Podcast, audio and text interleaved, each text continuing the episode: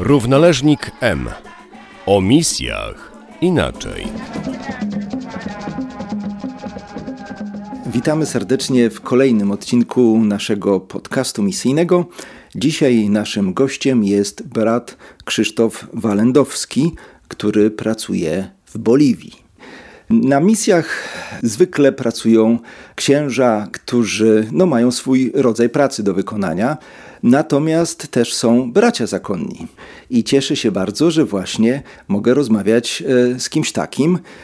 Bracia zakonni, jak stereotypowo często myślimy, to są y, posłani misjonarze do pracy w różnych warsztatach, w biurach, budują kaplice, kościoły. Natomiast y, jak ty ze swoją posługą wpisujesz się w taki może stereotypowy trochę obraz brata zakonnego na misjach? Ja na misjach w Oruro od samego początku jestem od siedmiu lat, no i ta moja posługa jest taka troszkę różna może niż pozostałych braci zakonnych, ponieważ niewiele buduję, też nie pracuję w warsztacie, nie, nie jestem elektrykiem, nigdy nie byłem. Pracuję wraz z księdzem biskupem Krzysztofem Białasikiem, który jest naszym współbratem werbistą i jest to praca taka dość specyficzna, ponieważ jako brat pracuję również jako sekretarz biskupa, czyli pracuję właśnie z księżmi, z księżmi przede wszystkim. Są to księża diecezjalni, to taka też y, mała dygresja.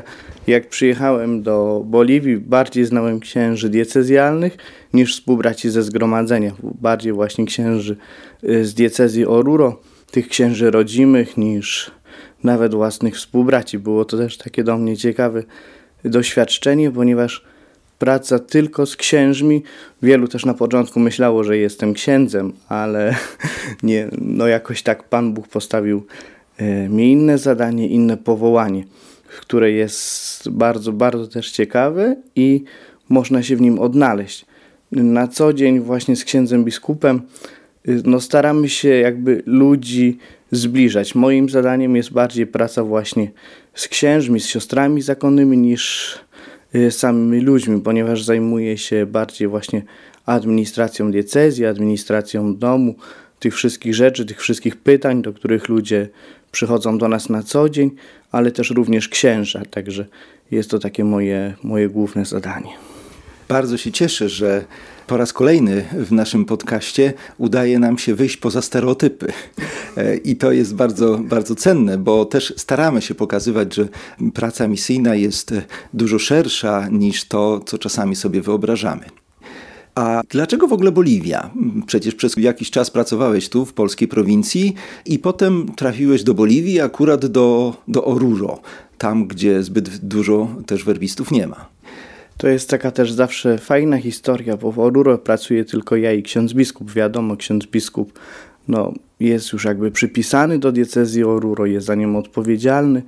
Natomiast y, ja tam tak trafiłem, się śmieję, nie wiem, za karę albo w nagrodę. Mówię, no może nie wszyscy potrafili współbracia ze mną wytrzymać, to mnie wysłali do Oruro. Albo się nieraz mówię, no może byłem za dobry, także też mnie tam wysłali. Także nie wiem dlaczego, ale y, ja tam pojechałem, no i tak na, na początek na próbę, a już jestem siedem lat. Nawet gdzieś tam kiedyś wcześniejsi przełożeni z Oruro nie bardzo byli za tym, żeby, żeby wyjechać, a teraz mówili, nie, nie, to zostań w Oruro. Także mimo nieraz różnych trudności, gdzieś tam właśnie współbracia sami już widzą potrzebę bycia w tym mieście, ponieważ Oruro jest bardzo specyficzne. Jest to miasto położone na czterech tysiącach metrów nad poziomem morza, gdzie niewielu chce też iść, nie, niewielu ludzi chce pracować, ponieważ jest tam wysokość, jest klimat dość, dość trudny, jest zimno, temperatury w nocy spadają do minus dwanaście stopni, natomiast w dzień do plus piętnaście i są te skoki bardzo, bardzo różne, także też nie, niewiele osób tam potrafi pracować, natomiast ja zawsze jakoś tak miałem, że no można się dostosować, także też mam nieraz problemy już tam z ciśnieniem, z wysokością, że nieraz właśnie też muszę przystopować, bo, bo ciśnienie gdzieś tam się waha, mimo że jestem młodym człowiekiem, no to nieraz, nieraz podskakuję do, stu, do stu osiemdziesięciu, ale jakoś można, jak jest potrzeba i też ludzie, którzy tam mieszkają, którzy są bardzo wdzięczni. Cztery lata temu też księża z diecezji, nie, trzy lata temu, przyjechali tutaj, byli w Michałowicach, odwiedzili nasz dom. Teraz tak bardziej mówią, jak to mogliście zostawić wszystko, żeby przyjechać tutaj i nie mieć nic.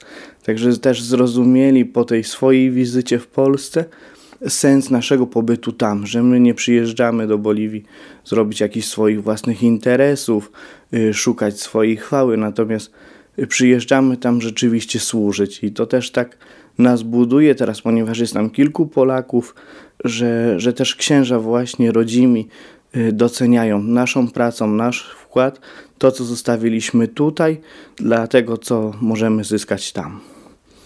No właśnie, mówisz o pracy, więc porozmawiajmy konkretnie o twojej pracy jako brata w kurii w diecezji Oruro. Na czym konkretnie ona polega? W kurii pomagam księdzu biskupowi, jest to taka praca praktycznie zupełnie inna niż w kuriach w Polsce, ponieważ w kurii w Polsce jest bardzo wiele osób, natomiast w kurii w Oruro pracuje zaledwie kilka osób, jest to dokładnie sześć osób, są to cztery osoby świeckie, ja, jedna siostra zakonna i siódmy ksiądz biskup. Także jest to taka praca od wszystkiego, że tak powiem, bo jakoś też muszę robić zakupy, są takie prace bardzo zwykłe, codzienne, yy, czyli jak w każdym domu, ponieważ jest to taka bardziej praca rodzinna, ale też jest to właśnie pomoc każdemu człowiekowi, który przychodzi do księdza biskupa, każde spotkanie, w każdej sytuacji też trudnej. Często właśnie ludzie pierw spotykają się ze mną, później dopiero z księdzem biskupem, także słyszy się o wielu różnych sytuacjach, nie tylko księży, ale też osób świeckich, którzy tam przychodzą, ponieważ jest to taka kuria bardzo otwarta, także praktycznie dziennie cały czas ktoś jest, ktoś ma jakieś pytania, jakąś potrzebę, ale też są to z pracy związane z ekonomią, z wszystkim, co, co jest potrzebne, żeby misja mogła funkcjonować, jak również też, też kuria. Czyli de facto jesteś, można powiedzieć, sekretarzem księdza biskupa, jesteś ekonomem diecezjalnym, ale też słyszałem, że posługujesz w katedrze. Yy, tak, posługuję w katedrze, pomagam tamtejszemu proboszczowi, dość dobrze się dogadujemy, ale też od półtora roku pracują z nami siostry służebnice Ducha Świętego. Siostra, która przyszła, siostra Sara ze Słowacji, podjęła pracę w Caritasie i też mnie poprosiła o pomoc. Jakby też nie zna diecezji, nie zna księży, nie zna osób, o pomoc właśnie współpracy z nią, żeby jej towarzyszyć, zwłaszcza w tym początkowym czasie. No i tak się zrodziło to, że wspólnie właśnie z proboszczem z katedry, z siostrą Sarą i ja jakby też tworzymy tą ekipę Caritasu, y, pomocy, ale też jest taka praca właśnie codzienna y, z ludźmi, y, z młodzieżą, z ministrantami, ponieważ w Polsce też pracowałem y, w Chludowie trzy lata z y, młodzieżą, y, z ministrantami, także też jakby ten charyzmat gdzieś tam trochę pozostał, no i tak staramy się łączyć wszystko po trochu, gdzie, gdzie tylko możemy. Jak rozumiem, jako sekretarz biskupa towarzyszysz jemu w jego różnych oficjalnych wyjazdach w diecezji. Często gdzieś tam wyjeżdżamy na wszystkie bierzmowania, na spotkania, spotykamy właśnie się z różnymi autoridades. Też jakby miałem przyjemność kiedyś, tak można powiedzieć trochę w cudzysłowie, przyjemność spotkania prezydenta Boliwii, Evo Moralesa, też jak przyjechał papież Franciszek, w dwa tysiące piętnastym roku towarzyszyłem księdzu biskupowi, ale też takie bardzo budujące są wyjazdy właśnie na wioskach. Gdy pierwszym razem wyjechałem z księdzem biskupem, no to tak było to zupełnie dla mnie nowe, nie wiedziałem co. Też taka fajna sytuacja, taka anegdotka. Jechaliśmy na jedno spotkanie takim mini, takim busikiem. No i taki to był dla mnie zaskoczeniem. Mówię, no to tak, biskup pojedzie takim mini, no to ja też tym mini. Ja gdzieś tam pojechaliśmy, no i to taki stał się nasz trochę ulubiony samochód, bo jest na osiem osób, także zawsze też kogoś zabieramy z sobą, żeby zobaczyli właśnie jakby nie tylko to życie w mieście, tylko życie na wioskach, yy, gdzie jest zupełnie inne wśród takich plemion oryginalnych, które żyją na Altiplano. Żyją głównie z rolnictwa, czy też jak jedziemy do, do górników, żeby zobaczyć tą pracę, tą trudną pracę, też ją dowartościować. I co zaskakuje cię może w tych ludziach? Jaki mają stosunek do, do religii? Jakie mają zmartwienia, trudności, radości? No jak po prostu ich odbierasz? Tak szczerze, to na początku to wszystko było takie nowe, takie wszystko budujące, tak żeby zobaczyć, zainteresować się. Wszędzie jeździłem z aparatem. Teraz to wszystko stało się takie bardzo codzienne, taka yy, rzeczywistość, taka swoja rzeczywistość. Ja też tam się czuję już praktycznie jak u siebie. Nieraz niektórzy powtarzają mi, że ty już jesteś jak ciunio. Te ciunio to są takie zgnite ziemniaki suszone i mówią, ty już tak przesiągłeś Boliwią, że jesteś bardziej jak ciunio niż, niż jak Polak. Ja mówię, no może i tak, ale też te siedem lat na Altiplano gdzieś tak yy, nauczyły mnie żyć z tymi ludźmi, dostrzegać właśnie ich sytuacje życiowe, ich uśmiech, ich, ra- ich radość, także już teraz rzadko mówią do mnie gringo czy extranjero, tam biały czy, czy obcokrajowiec, natomiast częściej już wszyscy mówią bracie. Nie? Jest to takie właśnie budujące też to, że wszystkich tych ludzi, których odwiedzamy, też dają to, co mają. Nieraz nie jest to dużo, a nieraz za dużo, bo yy, się śmieję, że zawsze tak teraz przyjechałem do Polski, a tak brzuszek ciężko zgubić, natomiast ludzie dają to, co mają. Jest bardzo dużo i jest ta zasada, jak wszyscy pewnie misjonarze wspominają, nie rezygnować z jedzenia, które ludzie dają, ponieważ też my tam na Altiplano to staramy się bardzo dowartościować, ponieważ praktycznie rośnie, rosną tylko ziemniaki, quinoa to takie proso tamtejsze, lamy, także jemy to, co ludzie dają, no i zawsze tego dla mnie to jest za dużo, ja to tak niewiele staram się jeść, no ale ta otwartość ludzi, że jeżeli przyjeżdżamy, to, to zawsze nas częstują wszystkim, co najlepsze. Też też kwestia przeżywanej wiary. Ludzie przeżywają wiary tam zupełnie tak bardzo naturalnie. Zawsze też to mnie tak buduje, jak się wchodzi do kościoła po mszy świętej, ludzie podchodzą i dotykają tabernakulum. Taka wiara bardzo dotykowa, taka namacalna, że oni jakby tego Pana Jezusa by chcieli jak najbardziej dotknąć, jak najbardziej przytulić. Też ogromny kult świętych, zwłaszcza świętych takich, powiedzmy, trochę starszych, jak Santiago, Jakub, święty Piotr, Paweł. Także i też właśnie ich bardzo takie przywiązanie, takie czysto ludzkie, żeby właśnie figura świętego była zawsze umyta, żeby miała świeże ubrania, ale właśnie też jakby można zauważyć to, jak to bardzo dla nich jest ważne, ten styl przeżywania wiary, jak jest odpust na parafii, to nawet ludzie, którzy już dawno się wyprowadzili z wioski, na tą parafię przyjeżdżają, żeby cały czas świętować swojego patrona. No właśnie, jak mówimy już o świętowaniu, to Oruro słynie z wielkiego festiwalu. Mógłbyś coś nam powiedzieć na ten temat? Jak już pewnie wszyscy słyszeli, w Oruro odbywa się jeden z największych karnawałów. Natomiast dla ludzi nie jest to karnawał. Dla ludzi, którzy uczestniczą, jest to procesja, ponieważ oni udają się w procesji tańcząc do Matki Bożej Sokabon. Jest to obraz Matki Bożej Gromnicznej, patronki Oruro, ale też jest to jedno z najbardziej znanych sanktuariów maryjnych w Boliwii, zaraz po Copacabanie, która jest narodowym sanktuarium. Drugie najbardziej znane jest Oruro, gdzie tysiące ludzi przechodzi w tańczącej procesji jakieś sześć kilometrów w różnych tańcach. Są, jest to Diablada, Morenada, Tinku. Ludzie tańcząc, wchodzą do sanktuarium, klękają i jest to, każdy z nich ma swoją intencję, idzie ze swoją intencją, prosi i składa też przyrzeczenie, że będzie tańczył właśnie na cześć Matki Bożej. I jest to pierwszy dzień, to są dwa dni zawsze, ten pierwszy dzień jest bardzo religijny, ludzie się modlą, właśnie wchodzą do sanktuarium, proszą o błogosławieństwo. Jest to taki czas bardzo pracowity również dla księży, ponieważ księża cały czas, również ksiądz biskup, są w sanktuarium, przyjmują pielgrzymów, tańcerzy pielgrzymów, żeby ich pobłogosławić, żeby pobłogosławić ich, ich rodziny, ich najbliższych. Też często później się spowiadają, mówią o, o swoich historiach życiowych, ale też o tym, jak bardzo ważna jest Matka Boża w ich życiu.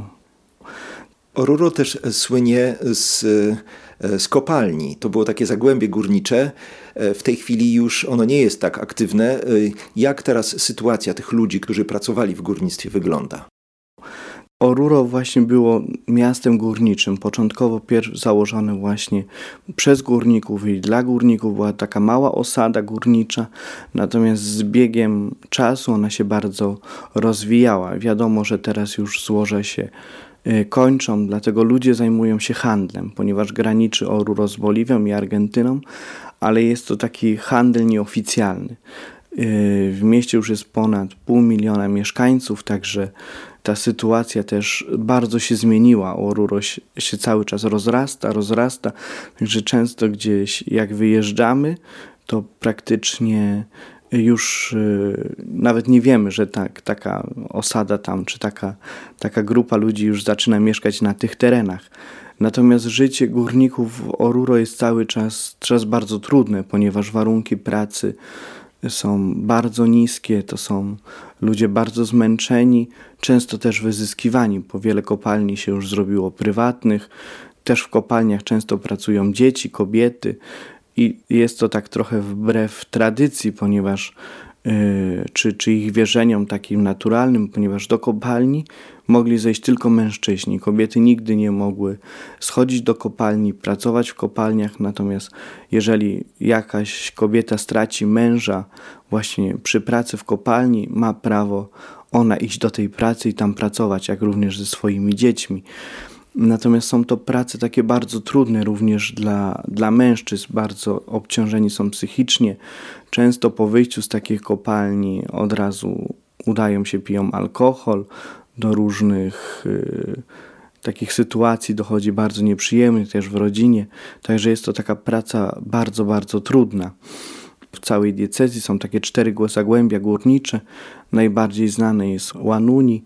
Tam praktycznie ludzie żyją jeszcze tylko i wyłącznie z górnictwa. Także w tym mieście, w tym, tym miasteczku dochodzi do różnych przestępstw również związanych na tle narkotyków, także też coraz więcej osób zajmuje się właśnie uprawą narkotyków, produkcją narkotyków, także jest to taka sytuacja bardzo skomplikowana, także cały czas miasto boryka się z nowymi wyzwaniami, które też niesie i współczesność, ale też y, sytuacja życiowa, w której ci ludzie się znajdują, że nie ma już pracy, w której byli wychowani, ich rodzice, ich dziadkowie, teraz muszą odnaleźć się w tej nowej rzeczywistości. Wróćmy jeszcze do duszpasterstwa, do twojej diecezji. No jako sekretarz biskupa to doskonale się orientujesz odnośnie ilości księży, sieci parafii i tak dalej. Jak to, jak to wygląda w kontekście całej Boliwii, no i w ogóle potrzeb, jak wygląda duszpasterstwo na co dzień? Duszpasterstwo jest tam też takie dość specyficzne, ponieważ samych księży diecezjalnych jest dwadzieścia osiem. Później jest dwunastu zakonników z sześciu zgromadzeń zakonnych i dwadzieścia cztery zgromadzenia żeńskie. Potrzeby są ogromne. Już teraz y, praktycznie każdy ksiądz ma jakieś trzy cztery parafie, nieraz oddalone od siebie dystansem pięćdziesiąt, sześćdziesiąt czy osiemdziesiąt kilometrów. Także do jednego księdza nie należy już tylko jedna parafia, tylko kilka parafii. Też również cały czas miasto się rozwija, cały czas się buduje nowe kościoły, nowe kaplice. Ludzie też y, często właśnie proszą, dają y, teren y, do budowy nowej kaplicy. Także też jest to taki dobry znak, że mimo różnych sekt, bo wiadomo, że na przedmieściach, jeżeli nie ma wystarczającej liczby księży, to od razu tworzą się różne sekty. Tych sekt jest coraz, coraz więcej, natomiast ludzie widzą właśnie że, że jakby Kościół katolicki to jest ta, ta prawdziwa droga. Natomiast też z jednej strony się, jest to trochę zrozumiałe. Ludzie w Boliwii, Boliwijczycy są bardzo religijni. Zawsze szukają yy, właśnie kapłana. Nawet jeżeli ktoś jest ewangelikiem, jeżeli przychodzi do jakiejś trudnej sytuacji, tak czy tak zjawia się w kościele katolickim.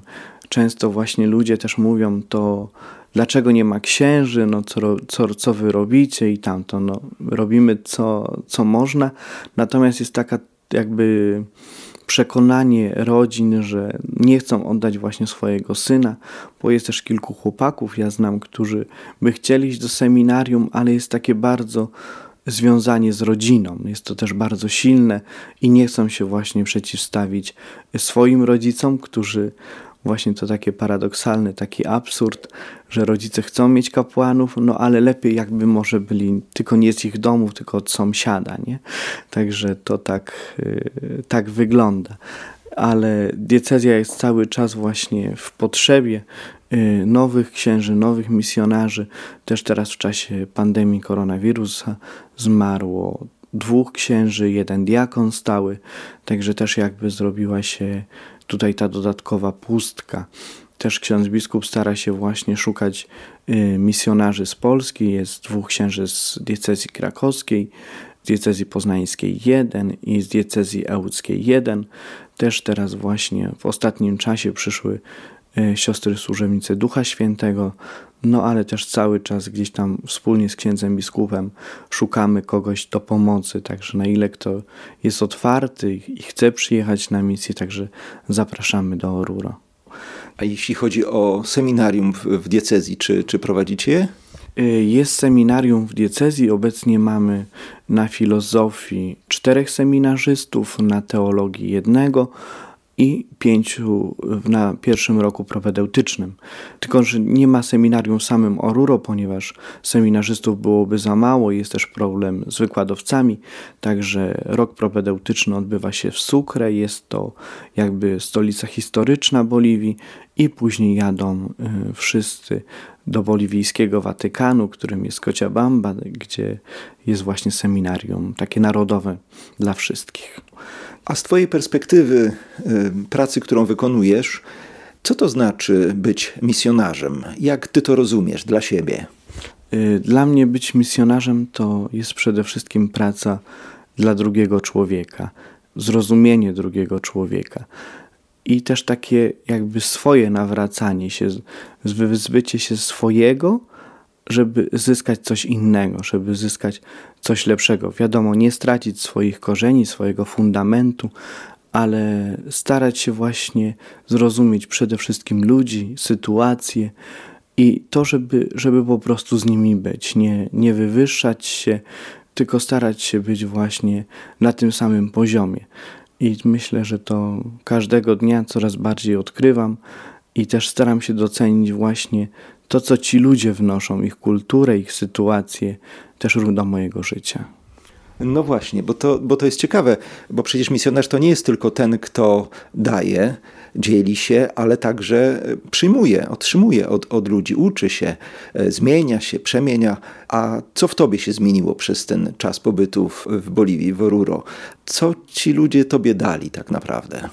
Myślę, że ludzie dali mi bardzo dużo, ale przede wszystkim to, że człowiek zaczyna poznawać siebie, poznawać siebie z różnej strony, z różnej sytuacji, ale też jakby nauczyć się takiego bycia dla drugiego człowieka, bycia przede wszystkim dla nich, bycia przede wszystkim dla Pana Boga, bo to wiadomo jest naszym takim pierwszym zadaniem.